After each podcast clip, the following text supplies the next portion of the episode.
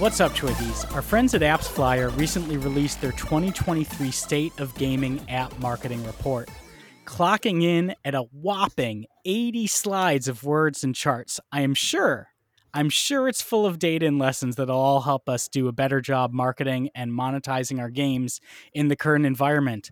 But, like you, I am extremely busy and also extremely lazy. I do not have time to read an 80 page PDF. I can't read 80 pages of PDF while I'm doing my laundry or while I'm playing Honkai Star Rail. So let me tell you what I did. I invited Brian Murphy, the head of gaming at AppsFlyer, to come on the pod and educate me. Because, of course, I want to learn about game marketing, but only if that learning is delivered to me in podcast form. So, Brian, Thank you so much for joining me in conversation today to talk about the state of mobile game marketing in 2023. You're welcome, and thanks for having me. Yeah, of course. So, so to start off, uh, can you tell us a little about yourself, your background in, in game development, and, and what you do as the head of gaming at AppsFlyer?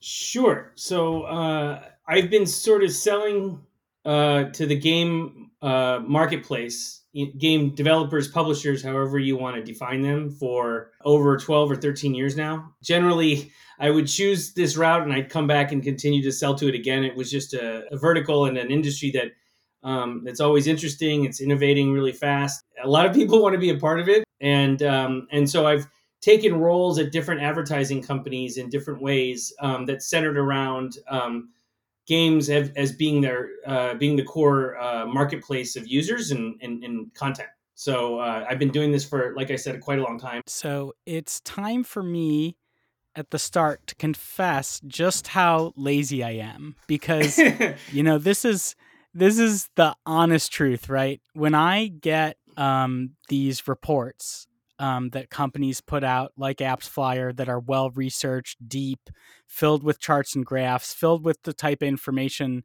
that I know will make me better at my job or at least uh, better at podcasting about the industry. I basically look for one key finding slide and then I scan it and I literally ignore the rest, right? And it's not it's not your report it's all reports. It's just anything delivered in pdf format. That is my uh that's uh uh my uh tolerance for it basically. And i think i'm not alone here. So i decided to take a really interesting tactic or at least i mm-hmm. think it's interesting or it's just my cop out for for not reading the whole thing. I'm going to base the entire interview just off the key findings section. Sure. Um that is is how we're going to roll and it's how we are going to dig into the information that uh, was most interesting and most worth highlighting. Well, I can tell you this, Ethan. Um, it, it, there, the uh, the report is is lengthy to put it mildly, um, but a lot of people put a lot of work into it. So um, the hope is is that there's enough of a segment of the audience that can actually read it in greater detail. But by no means can yeah. everybody do it because we're all busy. I mean, we have children, right. we're married, uh, we've got car payments, we've got mortgage payments. Uh, we're, we're doing yeah. our jobs each day, so don't take it. Uh, we don't take it personally. Um, uh, the fact that you could build uh, uh, a podcast segment um, just on the key findings alone means we're probably doing a good thing at it. So Good for you. Right. Yeah, it kind of it does it reveal just how full of uh, shit I am each week on this week in gaming. I wouldn't say that. I would say Ethan that a lot of people have a lot of respect for you and and they listen to you very intently and I think that maybe it's more about that you could take key findings that you mentioned earlier and you can sort of uh, develop a narrative and a story around it and then uh, make it meaningful and interesting to people but not have to spend you know maybe undue amount of time actually putting it all together. That maybe synthesizing it is your talent in life, and that's probably a good thing. All right. So so here we'll go with the first one. The first key finding okay. was when comparing 2021 to 2022, you see an 8% increase in game installs on Android and a 5% decrease on iOS. And you also note that iOS installs improved 13% over last year's figures. So, what does this key finding tell us about how gamers are behaving on these two platforms? Well, from an advertising perspective, um, I think it's pretty uh, clear, and I don't. Nobody's omniscient here or breaking the breaking the breaking the wheel that you know apple's changes in privacy have led to some pretty uh, challenging headwinds um, in regards to that platform. So uh, the fact that you know we're recognizing this year that Apple is decreasing um, again, um, I think is a reflection of those changes. And, and, naturally, yes, it's it's fair to to you know kind of create a hypothesis that Android increased because of those changes. So it, it's becoming potentially more profitable than it was before to invest in Android rather than iOS. Um, uh, now, traditionally, as you probably know, Ethan, that's never been that hasn't been the case up to this point because iOS users, because of their propensity to spend higher, generally has been the more valuable platform in terms of its margin and, and how profitable your business is.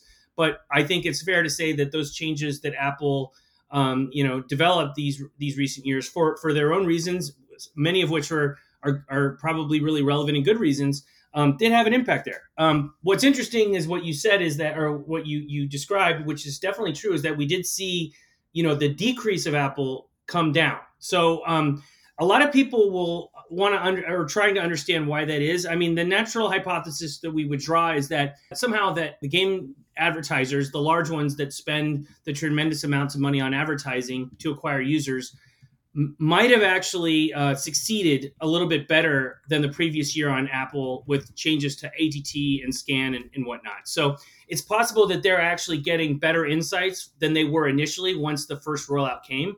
Um, and there have been updates to SK Ad Network, and companies like AppsFlyer and others have developed um, more granular solutions to gain back more insights that they had lost once the first changes were made. So I think it is fair to say some optimizations become coming from Apple and from the service providers that support it probably had a, an impact there, and maybe it's making it a little bit easier than it was at least at least initially. Right. So we're not we're not uh, back to the glory days, but a combination of improvements on both sides, which is on ask the SK ad network improving people getting better at using it and also the the service providers doing a better job like providing more tools with it essentially.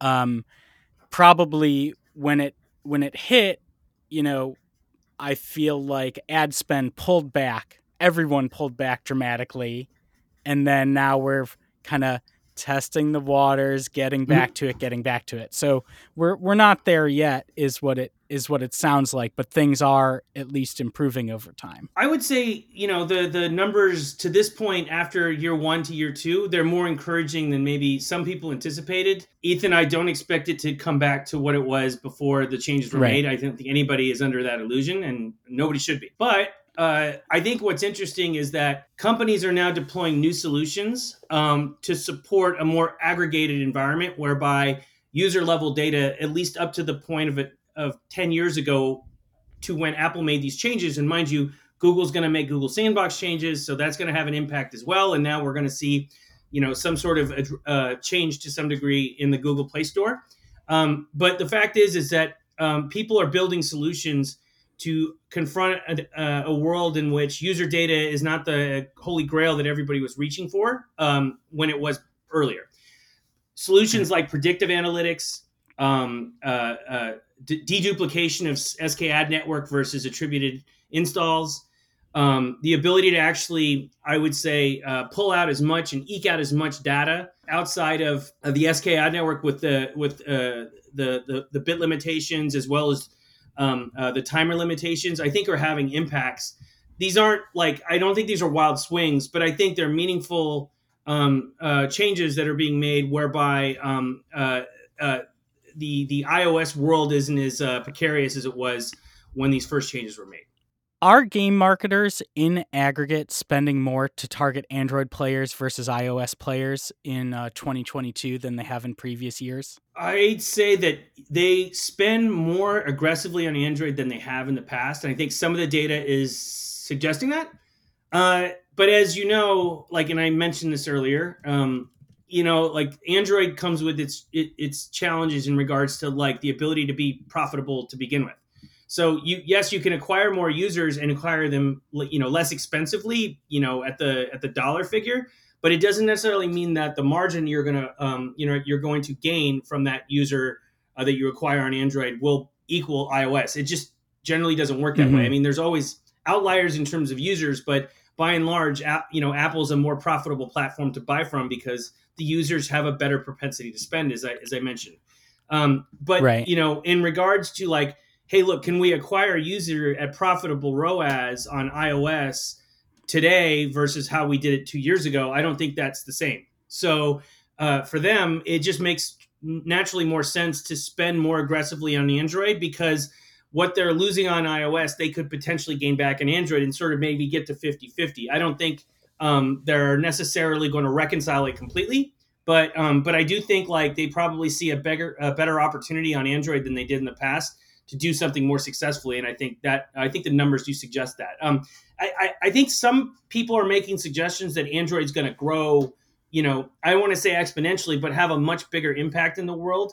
Um, but that would mm-hmm. require mm-hmm. obviously a lot of users changing. You know, uh, a consumption that they've had for a long time, and and you know, people like myself, for example, uh, have you know they've invested heavily in, uh, in, in all the Apple products together. So getting them right. to move over to um, the Android and Google Play uh, Google Play uh, world isn't as simple as just the economics itself. I mean, it would require uh, consumers changing their habits very dramatically, frankly. And so, like in in general, the simple way to think about it is Apple's a luxury product at a higher price point, and so it has players on it that spend more Whereas, yes, Android has many um, high end and many luxury devices, but also many low end devices around the world. It's a lower price point uh, uh, ecosystem. And so you have much higher volume of users on the Android platform, especially as you look uh, outside of, of uh, uh, tier one countries and worldwide. Uh, but they spend less on games, right? Correct. I mean, that's a we. It's it's been that way since uh, we started to analyze all this when the stores got going right away, um, and it hasn't changed at all. Although, you know, again, what's what's happened though is that you know because of the changes with Apple, um, that's had major impacts on on on this. And so, in the past, where if you think about uh, time spend on the on the marketing team side, pre SK Ad Network, it might make more sense to spend time uh, optimizing your uh, iOS campaigns, right? Because that those are the most profitable campaigns. And when the with the with these changes, um, that time might be best spent optimizing some um, factors on Android campaigns, right? Targeting people on high end Samsung devices or trying to get more uh, uh, mid-tier spenders out of tier two or tier three countries. I, I, don't know. I'm I'm just saying words that I've heard other people say at this point. Uh-huh. In in addition to the to the platform split, did game marketers in aggregate invest less or more in performance marketing in 2022 compared to 2021? I think um, I think we're still kind of like looking at all that data, but I think that it's fair to say, Ethan, that you know up until the changes with Apple, like performance marketing got down to a real science. You know, like I mean, mm-hmm. you know, mm-hmm. when you come from a company like AppsFlyer, your whole tool set is based on creating the ability for somebody to say, if I spend a million dollars on Facebook, I get back 1.5 million dollars in positive ROAS. So I made a five hundred thousand dollar profit from it. You know I mean, th- that's the beauty in what uh, where mobile gaming marketing or mobile marketing in general had gotten to, which is really, really impressive. Like that's you know, what, coming from a background where you, I don't, under, I couldn't understand why how companies that spent money on advertising could do it because like how how do you measure that? Like you know, like television spending mm-hmm. or or buying a billboard on a highway, right? Like you know, like how do you prove out that that actually created you know created uh, you know a profit from it? Um, so it's you know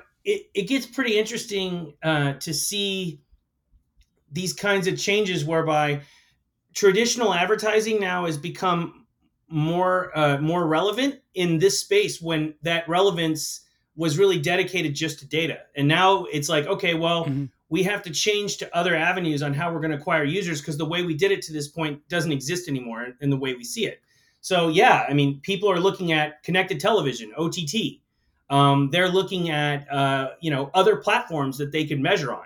They're looking at right. how does an influencer campaign drive us tremendous amounts of K factor, and you know how do we quantify that? So uh, they are using other methods to do so.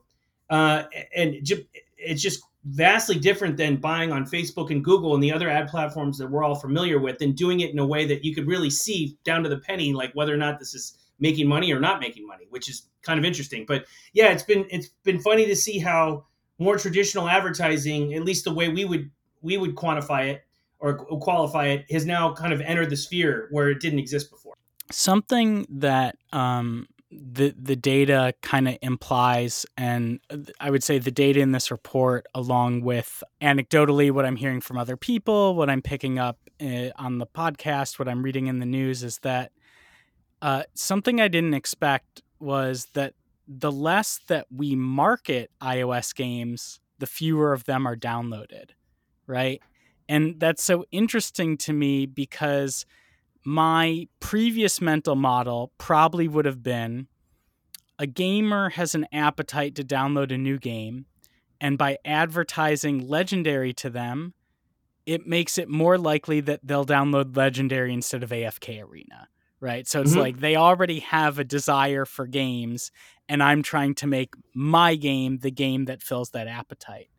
But right. this data uh, combined with this, you know, knowing that people are spending less on the iOS platform and seeing the data about downloads being down year over year, two years in a row, it, I uh, other people might have known this before. I would not have thought that advertising creates appetite for new games, right?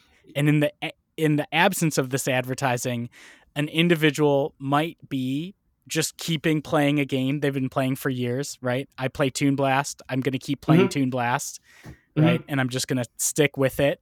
Um, or maybe they're, and much more likely, they're spending their time on other forms of entertainment like TikTok, right? So that's that's mm-hmm. so my hypothesis here is that advertising drives downloads, right? It's not about steering someone's choice, it's about creating the desire to download in the first place.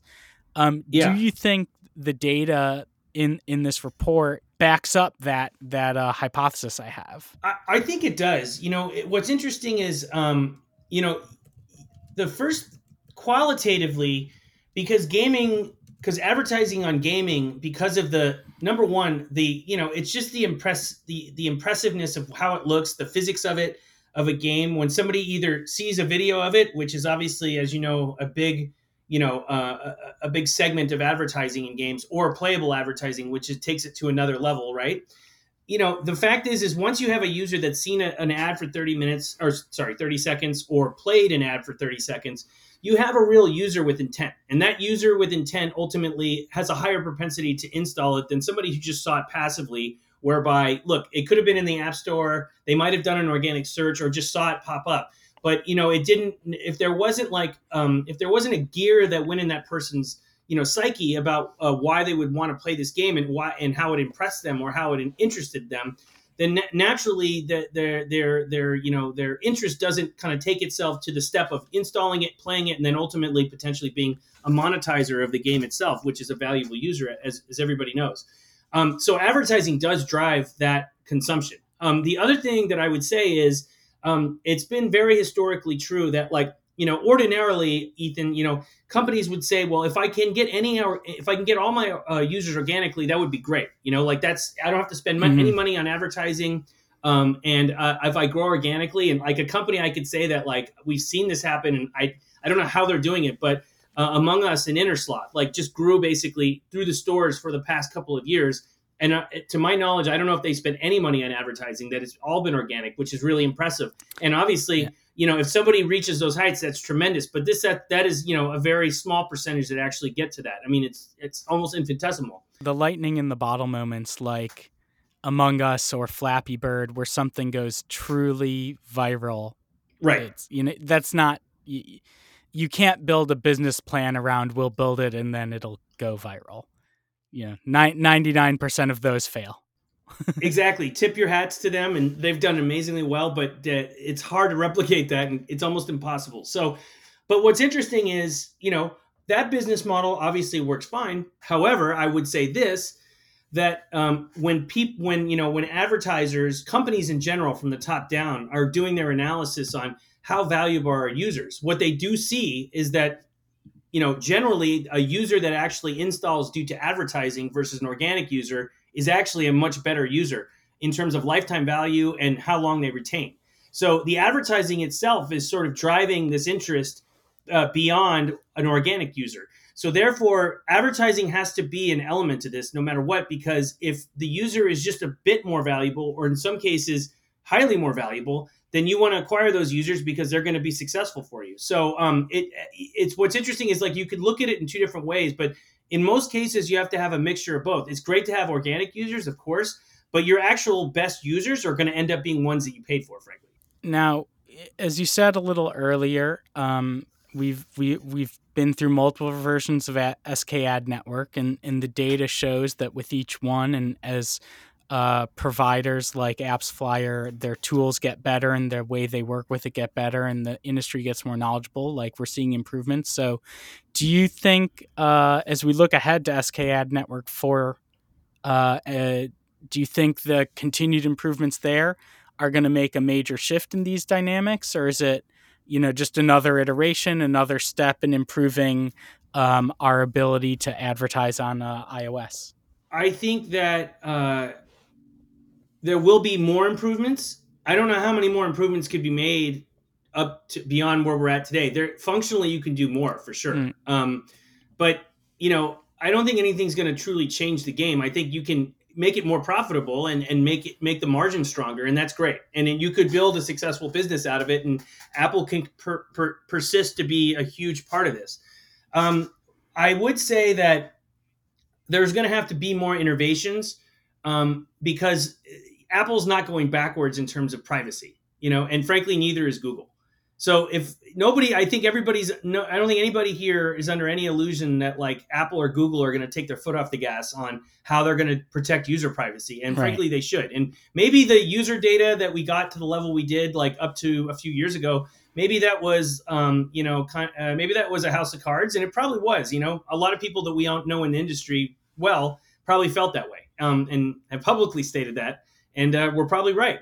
Uh, but then, um, but there are other avenues in creating, you know, sort sort of more obfuscation of users um, to support mm-hmm. the ability to measure properly, but not do it do it where you're compromising the user in in their identity and, and how much access you have to it. So I think things like what's becoming obviously a, a very critical kind of um, component, and this is starting to pick up with a lot of interest over the last year, and definitely I would say, Ethan, the last three months. Um, I've seen this firsthand that the data concept of a data clean room, whereby you are taking campaign level data that's been restricted, combining it with user level data that can be aggregated, and then uh, and then ultimately introducing first party data, and then putting that together in a report that basically blocks any possibility of identifying a user you know down to a user id um, and making it really just virtually impossible to do so that's something that i think could be sort of a future proof state that we're going to get to over time.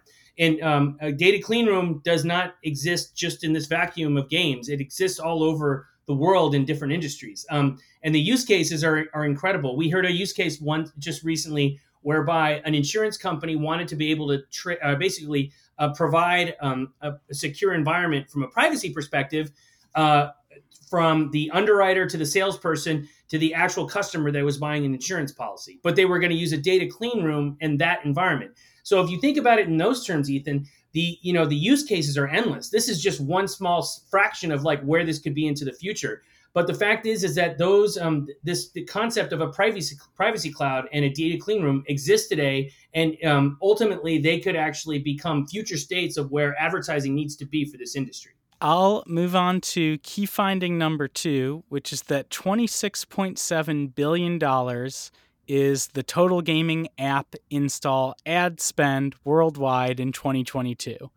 That is a big number. Uh, 26.7 billion spent uh, um, putting uh, games to download in front of people. What do you think that tells us beyond that we still uh, are managing to spend uh, a lot of money uh, putting our ads in front of players?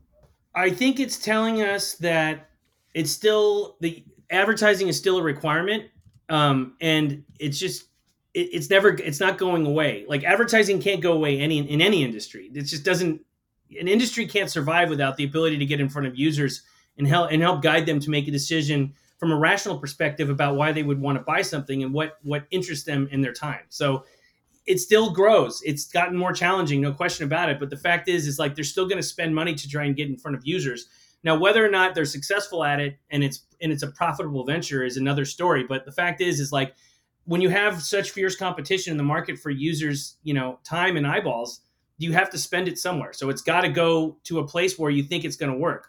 Um, yeah. You know, uh, the one thing that I, I, would also say is that you know we I, I think we, we we exist in a world in mobile games. It's so big, but it's also such a small industry, and we all are you know basically barely even one connection away from one another. And all of, every one of us are on LinkedIn all the time, and we see each other's stories and we read about them, and like it's really crazy to know that this marketplace itself is like so massive in terms of its like uh, opportunity, but so tiny in terms of its like ability to, to reach people.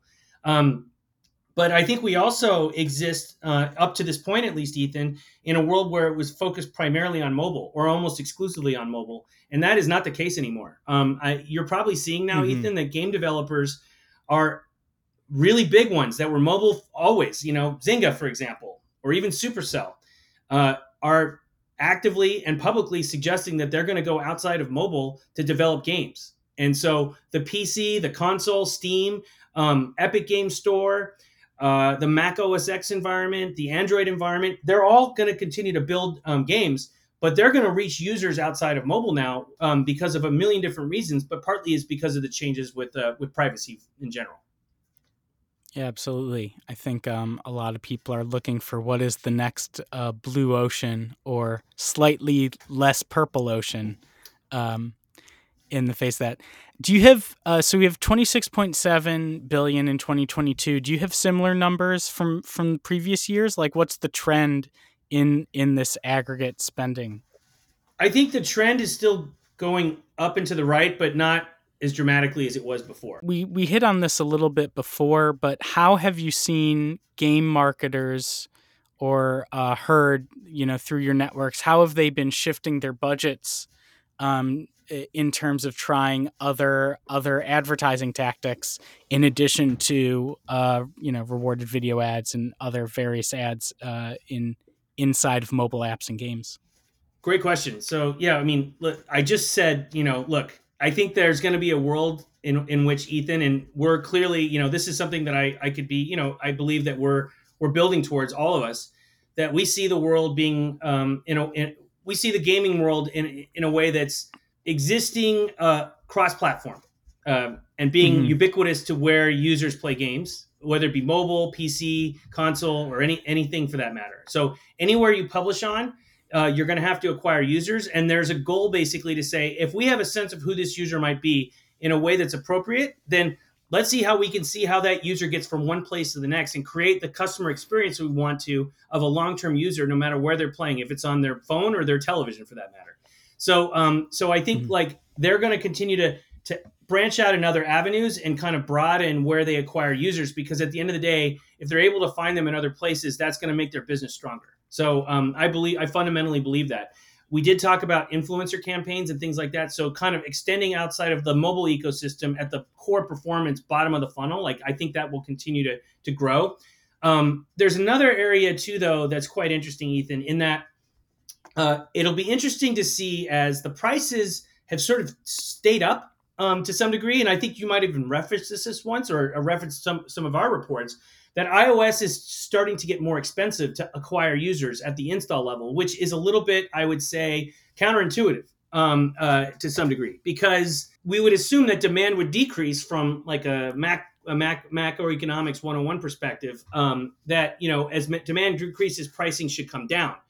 But I think right. what's happened is supply has actually decreased uh, more aggressively than even demand. And then people would ask me like, "Well, how is that possible?" Well, if we're if you're reading the news every 5 seconds, what's happening? Everybody's acquiring each other, right? So, mm-hmm. you know, Savvy Games just spent 5 billion on on Scopely and Sega just acquired Rovio and I'm like scratching the surface because you and I have been reading about this every single moment of the right. day and every every article because it's humongous news. It's like it's it's titanic what's happening yeah. here. All right. So, so what does that mean? Because somebody like, uh, you know, Sega, for example, they buy Rovio and they're buying how many DAUs they have. I don't know the exact number, you know, off the top of my head, but they've taken effectively those users off the market, right? So now, no, nobody should be able to Mm. acquire those users because now Sega owns them, and they probably don't want to give those users away by selling them back to somebody else. Now they have to protect that investment. Right. So so now if you're taking away that many users, it, you know, in one fell swoop, then suddenly the market dynamics have shifted against the advertisers again because there's just let, nat- naturally less users to buy. So so um so I number see. one that creates a major challenge that people are confronted with in the open market. Um, part of the reason they're buying the studios is because of the reality in the first place that it's more expensive to begin with. They're saying, hey, look, we'll spend 780 million dollars on Rovio because it's more expensive to acquire that many users on our own. So let's just buy the users outright and we'll own them. Okay. But what will be interesting to see is traditionally, Ethan, up to this point, that retargeting users, um, much like e-commerce companies would in the past, ha- ha- that hasn't really been um, a a flex muscle in gaming for a lot of different reasons. Part of part of the reason was because nobody had really built really um, you know uh, impressive increment, incrementality tools to actually support the measurement of it. But at the same time, it just simply wasn't working at some point. But at, over time, if you're acquiring those users, suddenly what's happened, you have more users to retarget because you bought these studios, right? And so naturally, what will Yes. happen is now you actually have a bigger supply of your own users to retarget, which would naturally bring the price point down. So they're they're sort of moving against one another. The pricing is getting more expensive to acquire out in the open market, but it's becoming less expensive to retarget it if you own the users outright if you're buying a studio. So if I understand that idea, Sega, for example, I know the Sonic Runner game is uh, primarily ad ad revenue, and it serve it gets a lot of downloads, a lot of organic traffic because of the license, because uh, people love Sonic, and um, it serves a lot of ads, and and so what what I think you're saying is now that Sonic acquires Rovio, let's imagine that they know that the Angry Birds products are higher monetizing and that Sonic does a good job of pointing players to Angry Birds, right? If there's a good affinity crossover there. So you might Correct. expect or a, a a version of how to find a synergy in that acquisition would be to make a custom a house ad server and for all the Sonic Runner ads to just supply uh, Angry Birds ads to the various Absolutely. Products. I think you know the hope is is that to your to your point earlier that the affinity is close enough when you kind of mix brands together in IP that you know that there is a crossover of audience to support that. It doesn't mean it happens in every case, and I'm sure in your experience you know that there are pitfalls to trying to cross promote you know titles. Sometimes it just doesn't work. Even if you think you have the heuristic data that actually would get you there, sometimes it doesn't work. Um, and uh, and it's it's it's it's always had its challenges. It doesn't mean it's not solvable or or or solvable to other degrees. But I think on some level, like you know, that's never been easy in games, and, and uh, maybe not for any industry for that matter. But I know that's always been a challenge.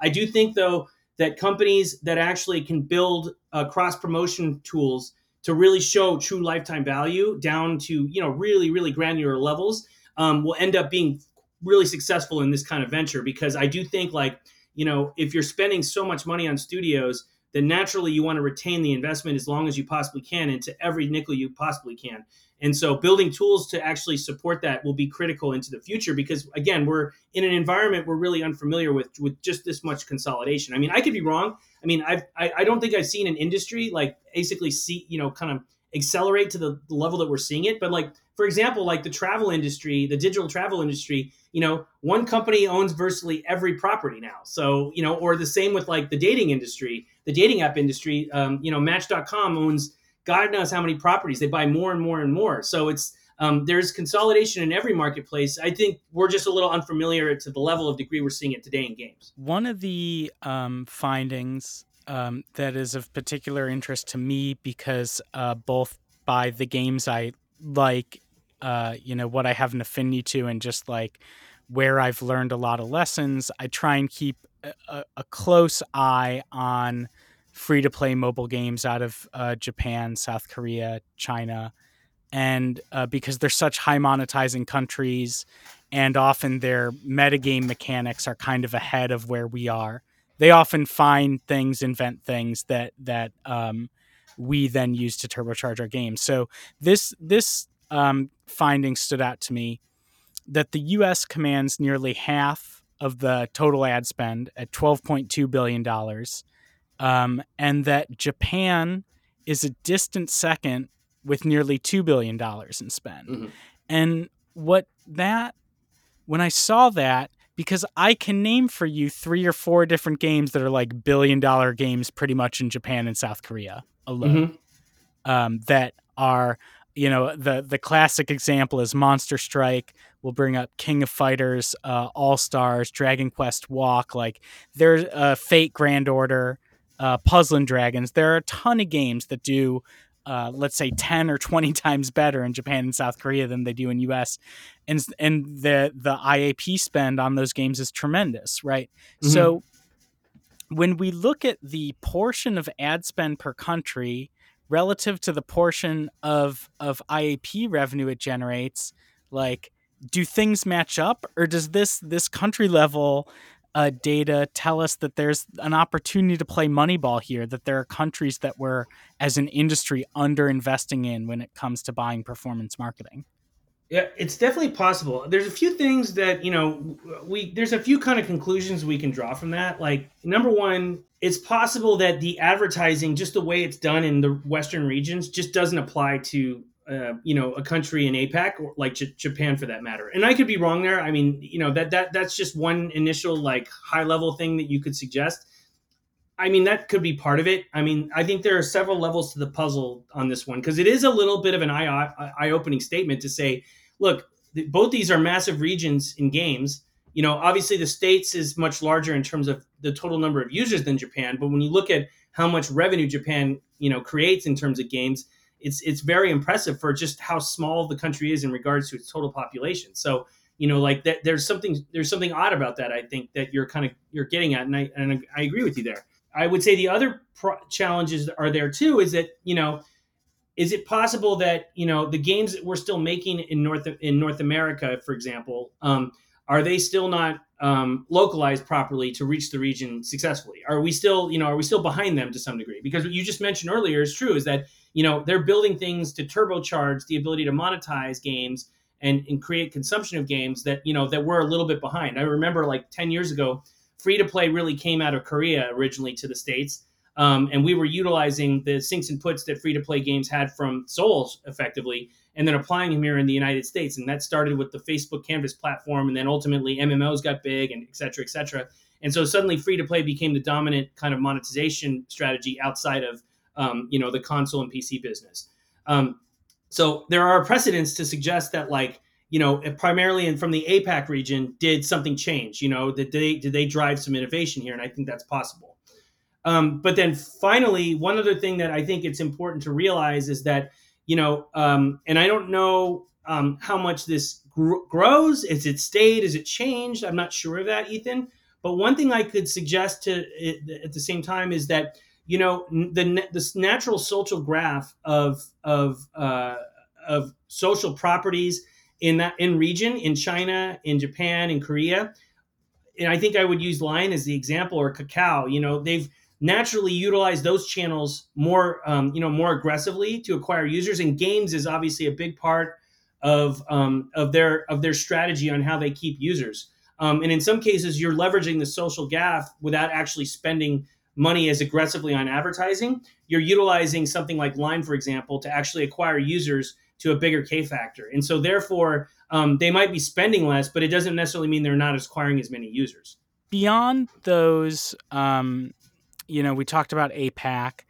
And when you look at where marketing money is invested around the world compared to the revenue potential of those countries, um, do any Moneyball style opportunities pop out? Like as an industry, are we neglecting uh, MENA, South Africa, Brazil uh, other regions? Like, are there places where it seems like we're ignoring what I'll call like uh, really high or uh, users with potential because uh, maybe we are marketers that live in Western countries and don't know how to advertise to those players? Yeah, I, I mean, I think we've always traditionally had troubles with it. You know, like I think like number one, there's a large amount of users, primarily, you know, the larger percentage is, is, is on Android, and I'm not suggesting anything new there. Um, and it has been harder to monetize those users, partly because um, you know not only because the users just simply have a little bit less to spend, which um, I don't think I'm saying anything that's you know that people haven't made contentions of in the past. Um, but at the same time, uh, some of the infrastructures in place to supporting how you monetize in those regions um, were a little bit behind in terms of its development. Now, I wouldn't say that's the case today, but traditionally that has been part of the uh, the uh, part of the puzzle that you know that that hasn't hasn't com- been completed. But I think probably that's getting better, um, and I, I would assume it is. But I do think, like on some level, there are opportunities to to do more in those regions. But again, I think what might happen is um, the that pub that publishers might start acquiring let's say studios in Latin America, for example, more aggressively than they had previously. Uh, so I think the larger publishers, to some degree, are going to be the ones that reach those markets, but they might reach the the markets again, not necessarily through traditional natural means of acquiring users in the open uh, marketplace by focusing on those countries. They might just say, "We'll buy those users by uh, publishers that exist in region uh, that uh, publish more aggressively in that region." And so again, this is where I go back to connecting the dots. There's other ways to connect the dots to users um, by utilizing other engagement tools uh, and infrastructures to actually support, you know, sort of live operations. Um, and I don't. I hope this isn't a major stretch for what I'm suggesting, but I do think like on some level, on the regions where it's just more challenging to acquire the users outright, they might actually look for a different means to do so, and that would include like more aggressive M and A, but then also utilizing uh, CRM tools to keep the users more engaged and use them as a long term investment. And I think potentially advertising revenue becomes a little bit more interesting. I'll move on to one of the other key findings.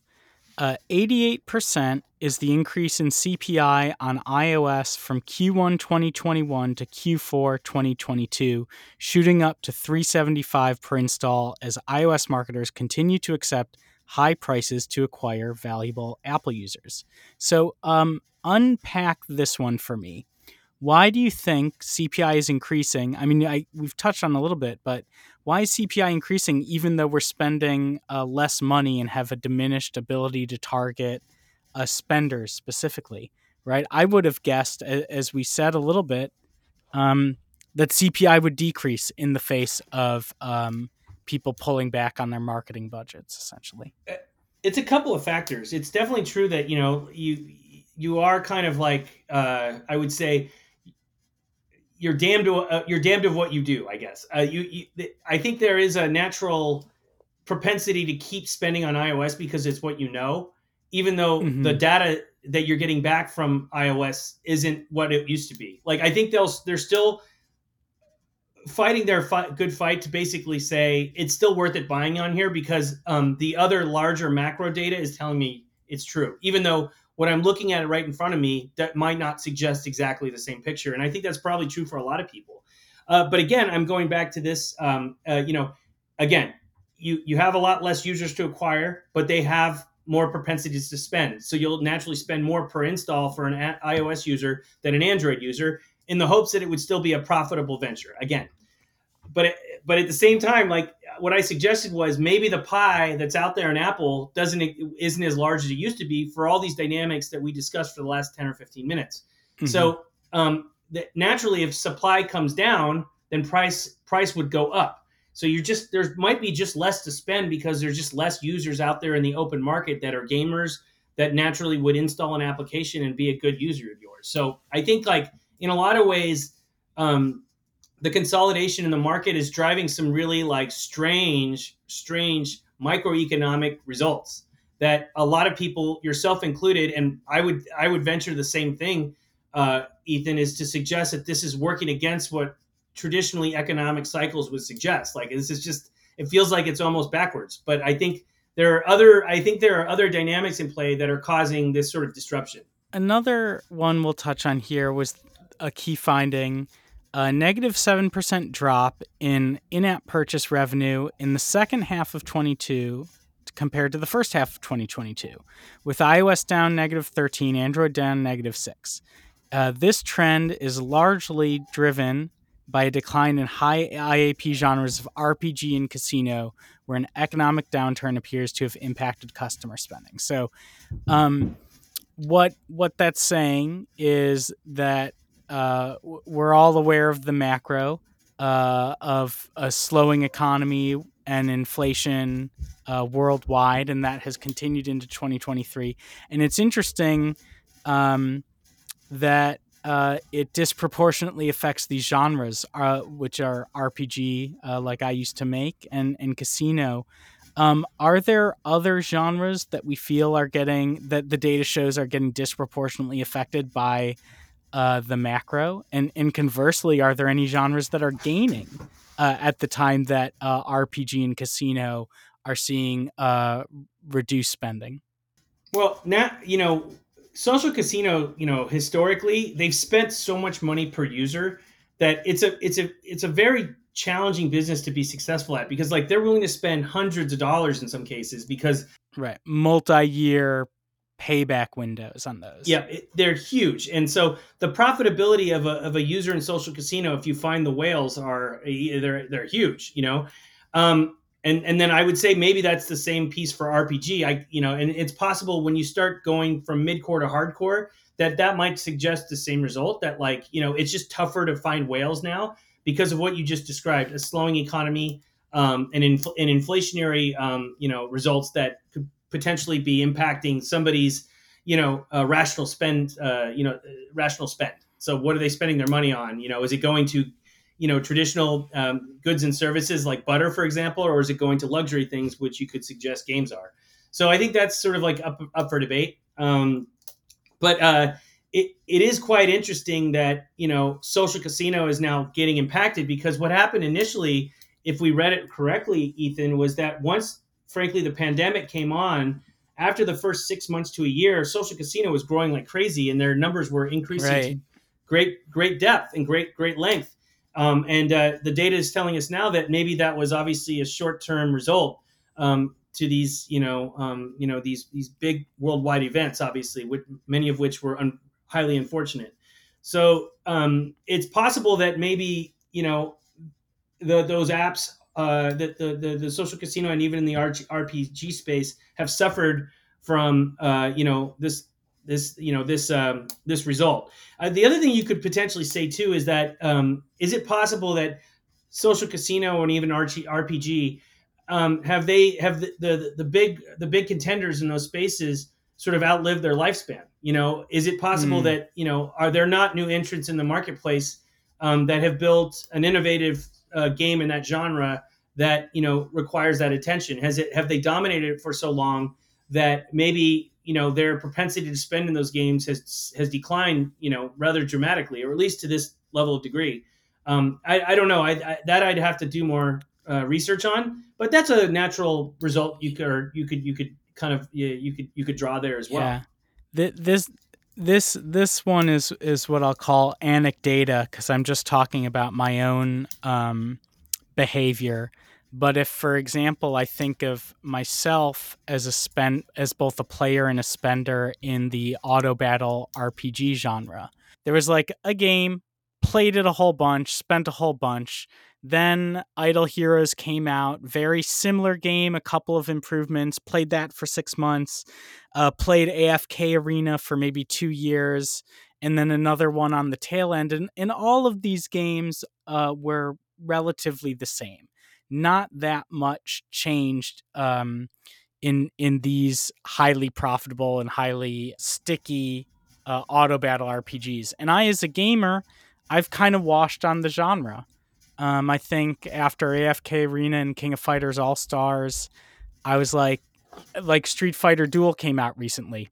Three years ago, I'd be playing that game every day for six months, and now I'm like, well, I love Street Fighter, and I know I like this genre, but I've I've been to this rodeo before, and so I don't really mm-hmm. need to play Street Fighter Duel. So that's that's my personal anecdata, but it kind of um, speaks to that gamers uh, individuals' preferences change over time, right? Just because someone is a 4X March Battle gamer today doesn't mean they will remain that way for two years. They might switch to being a Wild Rift player or a Fortnite player or a Toon Blast player, right? Like people's uh, um, uh, what appeals to them isn't fixed, and uh, it, it kind of points to again this is an anecdata of one, but but uh, need for innovation uh, as you bring a new entrant to the market to try and capture the players that are you know have been sticking with these other games for years. For sure, I, I think you're absolutely right. Like you know, uh, you know, people's interests are not stagnant, and uh, you know, users needs change, and uh, I think that's a a great example of you know uh, a greater market dynamic that has something to do more with the individual than maybe something bigger than that. You know, maybe it's as simple as that. I'm going to get into the end game of our interview. And what's interesting is I haven't even touched on all of the key takeaways from your first slide. So there is a lot of info in this report. Um, and a lot to talk about uh, with the state of marketing uh, in our games in 2023. So, is as a development studio, just looking at it holistically, both this set of data and findings and what we're seeing on the ground here in 2023, um, what, in your opinion, should some of my top takeaways be? What changes can I make to the games I'm developing or supporting, the my marketing or my monetizing monetization strategy, right? How should given all this data, all these findings, how should I be adapting what I'm doing in 2023? Well, I, the, here's the thing. I, I I certainly don't believe that like the market consolidation that we're that I've harped on a few times here through this time that we've been speaking is going to change anytime soon. Like they're only going to get bigger, and uh, eventually, though, Ethan, it's somebody you can't buy everything. So at some point, it will have to stop because you know it's just there's only so many people out there in the market to acquire or be acquired. So um, but what I think is what's going to happen is that independent game developers are are going to have to look at uh, a broader a broader set of the market than they did previously just on mobile. Um, and I, will go back to this is that the the ability actually to acquire sort of a user graph that stretches across a much more ubiquitous gaming ecosystem of, of, a, of a major publisher or or an independent publisher for that matter if they're able they have the resources to do so is going to be way more critical. So um, i would i would urge people if they can because it's not as simple as me just snapping my fingers and saying hey you need to go cross platform i would say that um, the ability to do this business successfully requires a much larger footprint than it did previously when everybody was on mobile exclusively so building games on web, building games on PC, on Steam, on if you can get to console, I think is going to be really critical because uh, you know the the ability just to touch a user in a different place and quantify um, LTV, um, no matter where they came from and where they ended up at, is going to be really important to building a successful business. And I just don't think um, it, you're going to be able to do that on mobile alone now. Um, and uh, that's a pretty, uh, I would say, it's a pretty you know, kind of, I would say, dramatic statement to make.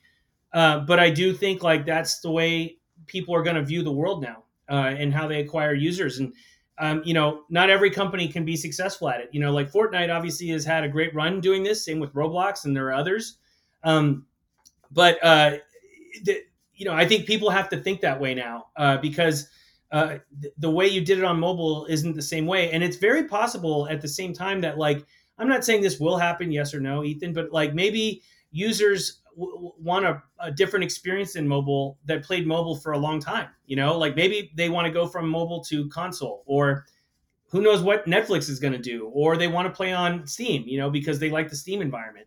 I just think that like there, people have to think differently. They have to think more broad um, and they have to look at more holistically you know uh, for them as being sort of a content player in a, in a really complex environment where users are expensive and it's very competitive. And like you got to do everything you can to, to, to, to, figure out who they are with the right means and then uh, follow that user through that journey successfully. The interview i i put out there last week was with Andrei van Roon who is the head of league studio at riot and we touched a lot on what they've learned in, in with regards to cross-platform game development and bringing your game to different platforms um, at the end of that interview. So if that's a, a topic of interest to you, um, that was a really great uh, interview that that I suggest you go back and listen to if you haven't already, because there's a lot of um, firsthand knowledge about uh, bringing games to different platforms uh, and operating that cross-platform world. So uh, definitely worth a listen. Um, I will. Uh, and that's for the Twiggies. Uh, Brian, I know you've you you listen every episode. You won't stop texting me about it. So well, I do. I read as much as I. I'm always a little bit behind, but I I've I don't think I've missed one in two years. I want to say maybe maybe longer. So uh, I'm always there. All right. Now, now here's the selfish uh, Ethan question: What what are the stories or developments you think we should be covering on Twig that that we might be ignoring um, that'll help us better shine a light on the latest uh, developments in UA? I'm of the opinion that focusing on a privacy cloud environment is going to be important. That predictive analytics, primarily with like SKAdNetwork, is going to be much bigger. Um, uh, and people are not going to acquire users. I mean, it's like we use the phrase attribution at AppsFlyer, and, and so does so do our competitors. But like the the what attribution is or how we define it today might not be relevant at all in a year from now. It could be completely different. So um, I think what I, I, would venture to say is that um, you know acquiring users now is just it's going to be vastly different, and um, I think you know you can't limit yourself to one strategy here. Like nobody knows the future, and nobody knows what's going to be the prevailing um, standardization that you're going to play against, um, you know, into the future. So um, having, uh, if there, if it's possible, the time, the resources, the money, unfortunately, if it, if you have uh, if you have the luxury of, of those kinds of things, then um, uh, putting your eggs in as many baskets as possible, as, as humanly possible, is the right strategy to take. Um, but I do think, honestly, Ethan, like this will play itself out. Like we're going to MAU, you know, in a month or so or something like that. And I think a lot of the companies that are in gaming that that are going to be there are going to focus on a lot of the technologies that I'm suggesting that they're going to have to leverage into the future because they're up against a lot of challenges. You know, like it's not just Apple and Google. Like if you think about somebody like Epic, for example, like they have, you know, they they have a lot of considerations because they are cross platform because they reach, you know, a pretty diverse audience, but a lot of them, you know, are children in some cases. So, you know, how do you how do you market to them effectively, but still create the sanctity of like doing right by the users that you you know that you value and and, and you appreciate and, and helps build your business.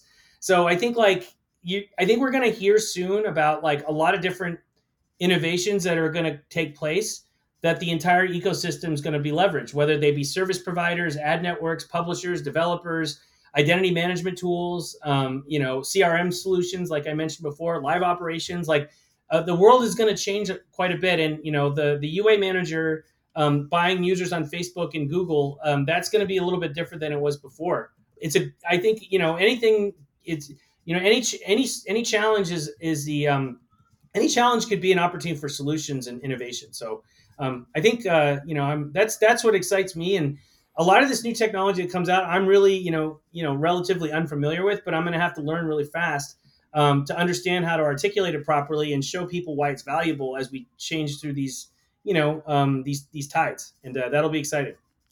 Well, I'll, I'll make you a deal on. Uh, you learn it first, uh, produce an incredible report about it that I won't read, and then I'll make you come back here and educate me again about how predictive analytics work. Uh, yes, no problem. I'll, I'll be learning when, when you'll be learning. But you know what? I'll bullet point it out so at least it's digestible because it can't be 80 PDF pages, I know. Not for me, for yeah. others. Okay. It's shill time. We've we've been talking, you've been helping educate the audience for over an hour here. If somebody's made it this far into the into the episode, they can they can deal with a little shilling. So uh, uh, tell me about uh, what new tools or capabilities uh, is AppsFlyer developing to help on these topics we've been talking about? We've been talking about adapting to the new world, getting the most out of the privacy changes in UA, making your marketing mix more robust so that one change can't upset your whole business model. Um, so, what's AppsFlyer doing to help? Uh, I, you know, great question. You know, like definitely predictions um, about how to build predictive ROAS, predictive ARPU, um, if you can build a model that supports um, a non-deterministic, um, uh, you know, algorithm where whereby uh, you have limitations from something like Apple or Google Sandbox that you need to basically say predictions is actually the way to solve this challenge. So I'm buying successfully. that's definitely one thing that I've had a lot of faith in with the company, and they've made tremendous strides and investments in it. Uh, same with, um, as I mentioned before, the privacy cloud and the, the, concept of a data clean room, creating an environment where it's safe to acquire users and do it in a way that's not breaking not only the uh, the developers' rules in terms of how they protect their users, but the other parts of the ecosystem that are just as integral to it in terms of the networks and the identity management tools and the first party data tools and things like that. Um, uh, I do think that um, you know what's really interesting too, um, uh, uh, Ethan, is is uh, you know television, see, connected TV has become a much bigger um, you know ecosystem and platform that uh, the game developers are looking at. And what's interesting is that that you know think about like how how impressive a game could could get in terms of its ability to acquire users successfully when they're watching their Samsung television um, on on some you know on on one of their connected television you know um, uh, applications, and suddenly they see an ad for a game, and then a QR code pops up, and then you deep link the QR code to an install on your phone, and then you show the attribution right then. Like that is a really really valuable uh, user journey, uh, and one that I think um, is very very at its nascency stage, but could be incredibly big. And companies like Moloco, for example uh, Samsung, Vibe.co, Mountain. Um, there's a host of others. I'm, I'm leaving people out, which I shouldn't. Scientific game or scientific TV scientific is another one, but again, I'm leaving people out. I shouldn't.